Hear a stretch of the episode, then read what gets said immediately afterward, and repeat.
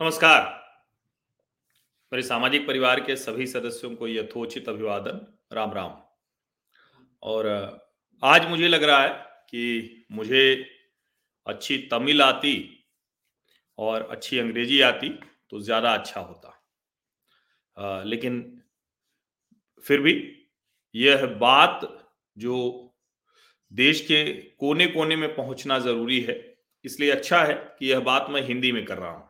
तो तमिलनाडु के लोगों को भी यह बात पहुँचे, देश के दूसरे हिस्से को लोगों को भी ये बात समझ में आए, इसलिए हिंदी में यह बात करना बहुत ज़रूरी है।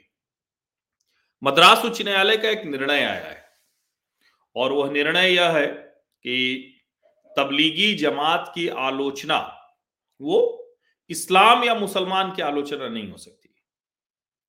लेकिन ये निर्णय जो आया है, ये देश के अलग अलग हिस्सों में लोग जो चर्चा कर रहे थे, उस पर थोड़ी सी स्पष्टता करेगा।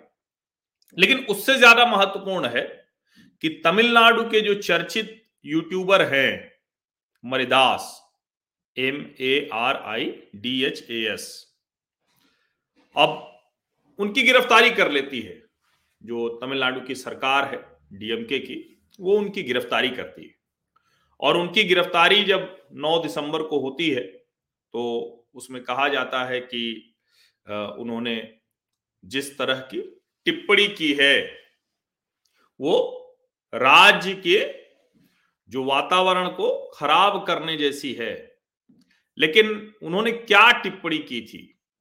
उन्होंने एक अपनी जो टिप्पणी की थी वो मैं बताता हूँ। उन्होंने एक ट्वीट किया। और वो ट्वीट था is TN turning into another Kashmir under the DM K regime और उन्होंने ये क्यों लिखा था? उन्होंने ये इसलिए लिखा कि जो इंडियन एयरफोर्स के चौपर में, कुन्नूर में, जिसमें भारत के वीर सपूत, जनरल बिपिन रावत, जो चीफ ऑफ़ डिफेंस स्टाफ रहे, वो और उनके साथ तेरह लोग, उनकी जान चली गई। अकल्पनीय, अपूर्णीय क्षति देश को हुई।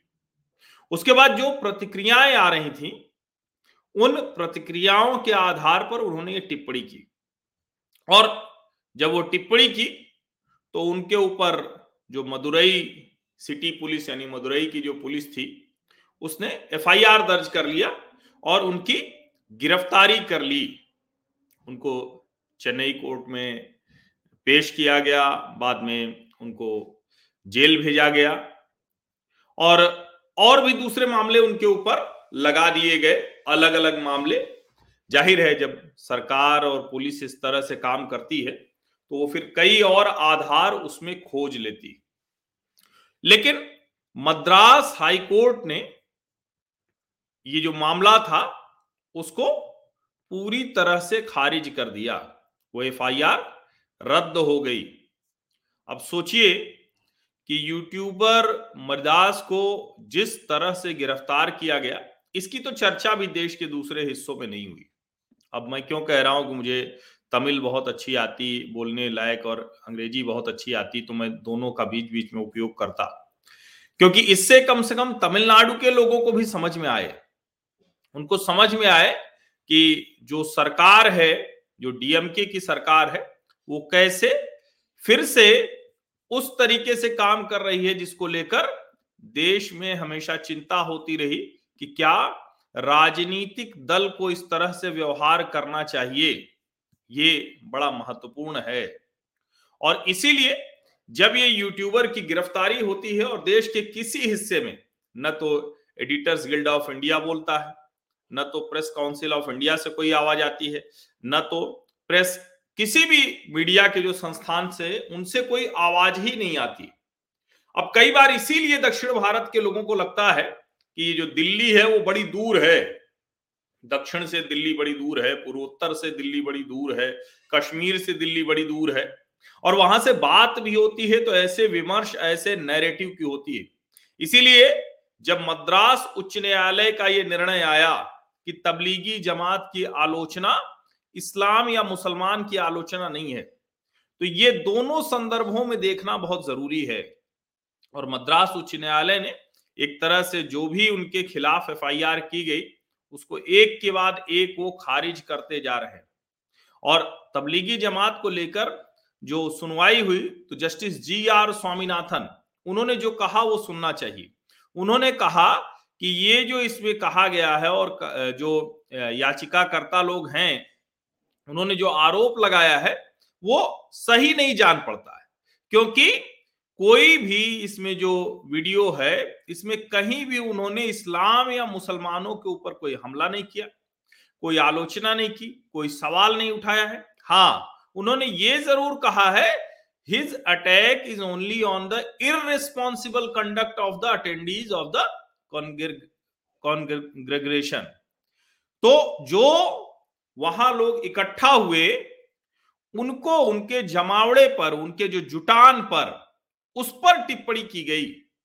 अब ऐसे में अगर उसको आधार बनाकर सरकार, जो वहाँ का संगठन है तमिलनाडु, मुस्लिम मुनेत्र कड़गम, उसके जो पदाधिकारी हैं, मोहम्मद काधर मीरन, कादर होंगे वो, काधर लिखा हुआ लेकिन कादर है अंग्रेज़ी में वो डीएच हो गया हो तो ये जो मोहम्मद कादर मीरन है, मीरा है।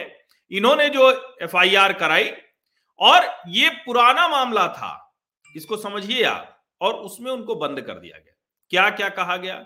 Section 292 A publishing grossly indecent और स्कुरियस मैटर और matter intended for blackmail 295 A deliberate and malicious act intended to outrage religious feeling by instituting insulting its religion or religious beliefs. And 505 i, statement creating or promoting enmity और ill will between classes IPC का 67 भी लगाया गया।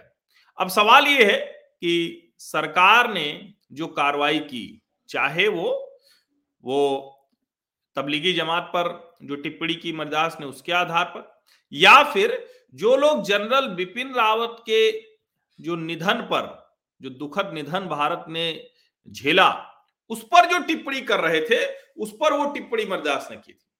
अब दोनों ही मामले दिखाते हैं कि सरकार और जो पुलिस की एजेंसीज हैं, वो कैसे काम कर रही हैं। और ये जो गिरफ्तारी हुई, ये बहुत साफ़ दिखाती है कि डीएमके सरकार किस तरह से तानाशाही तरीके से व्यवहार कर रही और एफआईआर सिर्फ़ खारिज नहीं हुई है। बहुत स्पष्ट तौर पर कहा गया है कि जिन आधार पर गिरफ्तारी हुई, वो गलत है। लेकिन सवाल यही है, जिसको कहते हैं ना, कि अगर इस बात को हम नहीं समझेंगे कि कैसे देश के अलग अलग हिस्सों में एक विचित्र किस्म का नैरेटिव चल रहा है। कैसा नैरेटिव है? और इसीलिए जब कहा जाता है ना कि भारतीय जनता पार्टी को राष्ट्रव्यापी पार्टी नहीं होने देना दक्षिण में तो भाजपा को आने ही नहीं देना है। वहाँ एक अलग किस्म का विमर्श चलता है। और इसीलिए मैं अभी जब सोच रहा था, उस दिन मैंने टिप्पणी भी की कि जरा आप कल्पना कीजिए कि ये जो पेरियार थे और अगर हिंदू वो बेअदबी समझता, बोलता तो क्या होता? ये आप सोचिए इसको। ये छोटी बात नहीं है। ये बहुत गंभीर बात है। इसको आप बहुत ज़रूरी तौर पर समझिए, क्योंकि अगर इसको नहीं समझेंगे तो आप उस मूल बात को नहीं समझ पाएँगे जिसपे आपको लगता है कि, अरे, देश के अलग अलग हिस्सों में कैसे एक जैसा नैरेटिव चलाया जा रहा है? एक जैसा विमर्श खड़ा करने की कोशिश की जा रही और उसको फिर नेशनल इंटरेस्ट के अगेंस्ट भी ले जाया जाता है। ये बड़ा महत्वपूर्ण है। ये समझना बहुत ज़रूरी है। और मुझे लगता है कि जब ये चर्चा हम कर रहे हैं और देश के अलग अलग हिस्सों में ये लोग सुनेंगे तो उनको शायद ये एहसास होगा कि ये जो हिंदी और जो दक्षिण का विरोध कराने की कोशिश होती है, ये भी एक बड़ी वजह है, जिससे कि बहुत सी वहाँ की खबरें यहाँ ना आ पाए, वहाँ के लोगों की चर्चा यहाँ ना हो पाए, जो, जिसको हम अभिव्यक्ति की स्वतंत्रता कहते हैं, वो तो पूरी तरह से वहाँ उसको खूंटी पे टांग दिया जाता है। तमिलनाडु और दूसरे ऐसे राज्यों में जहाँ ये जो मेन स्ट्रीम मीडिया जिसको कहते हैं, वो मुख्य धारा का मीडिया जहाँ पहुँच नहीं पाता है। इसलिए ये बात करना बड़ा ज़रूरी था। और मैंने जब ये आज सुबह ये देखा, ये खबर देखी, ये निर्णय तो मुझे लगा कि इस बहाने से ये चर्चा बहुत अच्छे से सुनना चाहिए लोगों को, जानना चाहिए। और ऐसी खबरें मैं कई बार आप लोगों से भी कहता हूँ कि जो मेरे दक्षिण भारत के मेरे सामाजिक परिवार के साथी हैं। आप पॉइंटर्स में ऐसी खबरें मुझे भेजेंगे तो बहुत अच्छा रहेगा। लेकिन हमेशा एक बात और कहता हूँ कि फैक्ट दुरुस्त रखिएगा, तथ्य के बिना मत आइएगा। क्योंकि जब फैक्ट के साथ लोग बात कर रहे हैं और उनके खिलाफ पुलिस कार्रवाई कर देती है, गिरफ्तारी कर देती है तो आप अगर गलती से भी थोड़ा सा फैक्ट में चूके तो तुरंत उसको तोड़ मरोड़ कर गलत तरीके से उपयोग कर लेंगे आपकी जो प्रमाणिकता है उस पर हमला करने के लिए। अब ये मद्रास उच्च न्यायालय के फैसले के बाद मैं उम्मीद करता हूँ कि जो सरकार है और वहाँ का जो पुलिस प्रशासन और क्या आप उनसे मरिदास से माफ़ी मांगेंगे? क्योंकि ये सीधे सीधे किसी की प्रामाणिकता को चुनौती देना है। और मैं तो कहूँगा कि अब चूँकि वो तमिल में बात करते हैं तो ये थोड़ा सा मुश्किल है, लेकिन निश्चित तौर पर उनके देखिए करीब पाँच लाख सब्सक्राइबर हैं उनके मोटा मोटा और उनके वीडियोस खूब देखे जाते हैं, और बड़े तर्क के साथ वो समझाते हैं, और क्योंकि वो हिंदी में बहुत अच्छे नहीं है, अगर हिंदी उनकी बहुत अच्छी होती तो हम उनसे बात भी करते, लेकिन चूँकि हिंदी में बात उन, वो बहुत अच्छे से नहीं कर पाते और इसलिए भी मैं कहता हूँ कि जो दक्षिण भारत के लोग हैं, तमिलनाडु के लोग हैं, दूसरे राज्यों के लोग हैं, उनको हिंदी इसीलिए भी अच्छी आनी चाहिए। इसलिए भी अच्छी आनी चाहिए कि वो देश के हर हिस्से तक अपनी बात पहुँचा पाए, यह भी बड़ा महत्वपूर्ण है। तो इस चर्चा में मैंने कई बातें की हैं, अभिव्यक्ति की, स्वतंत्रता की। देश के जो दूसरे राज्य हैं, जैसे दक्षिण भारत के राज्य, ऐसे राज्य, जहाँ से जो मुख्य धारा का मीडिया या हिंदी पट्टी या कहें कि देश के दूसरे हिस्सों का कनेक्ट नहीं होता है। वहाँ किस तरह सरकारें व्यवहार कर रही, प्रशासन व्यवहार कर रहा है। हिंदी और दक्षिण भारतीय भाषाओं को जो लड़ाने की कोशिश होती है, हिंदी तमिल जो संघर्ष कराने की कोशिश होती है, उसके पीछे की जो मूल भावना है, वो भी आप समझिए। और किस तरह से जो सच है, उसको बोलने पर कैसे उल्टा उसी के ऊपर कार्रवाई हो जाती है। कमाल की बात ये कि तबलीगी जमात को लेकर भी बहुत कुछ हुआ। सऊदी में तो रोक लग गई। लेकिन यहाँ भी बहुत कुछ लोगों ने कहा। अब सवाल यह है कि क्या वो इस्लाम पर कोई टिप्पणी थी क्या? तो उसका जवाब है कि नहीं, वो टिप्पणी इस्लाम पर नहीं थी। वो मुसलमान पर टिप्पणी नहीं थी। वो उनके जुटाव, उनके जुटान, उनके जमावड़े, उनके तरीके, उस पर टिप्पणी थी और इसमें कहीं कोई संदेह नहीं है कि उस वक्त उनकी वजह से ही देश भर में वो फैला। अब अभी टिप्पणी की जा रही है, सबके ऊपर टिप्पणी हो रही है। सब कुछ कहा जा रहा है। अभी तो एक इलाहाबाद उच्च न्यायालय के एक न्यायाधीश ने कह दिया है कि चुनाव टाल दीजिए।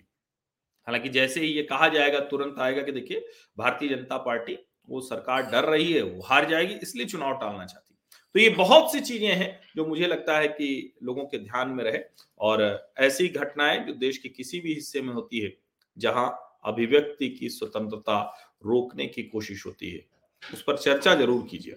ये मत सोचिए किस पार्टी का, किस सरकार का, ये सब छोड़ दीजिए। आप सभी लोगों का बहुत बहुत धन्यवाद इस चर्चा में शामिल होने के लिए और मैं फिर से अनुरोध कर रहा हूँ कि मेरे जो दक्षिण भारत के साथी हैं, मित्र हैं, आप में से कोई ऐसा हो जिसको जो हिंदी में अच्छे से बात कर सकता हो तो आप अगर बात करेंगे तो हम आपसे बात भी करेंगे, नहीं तो आप मुझे पॉइंटर्स में कुछ भेजा करेंगे ऐसी खबरें तो मैं उसको शामिल ज़रूर करूँगा। और दक्षिण भारत से कोई अगर चाहता है, दक्षिण भारत है, पूर्वोत्तर है, कश्मीर है, उन जगहों से अगर कोई खबर के लिहाज से कोई जुड़ना चाहता है मुझसे तो आप मुझे बताइए हम आपसे ज़रूर बात करेंगे। बहुत बहुत धन्यवाद।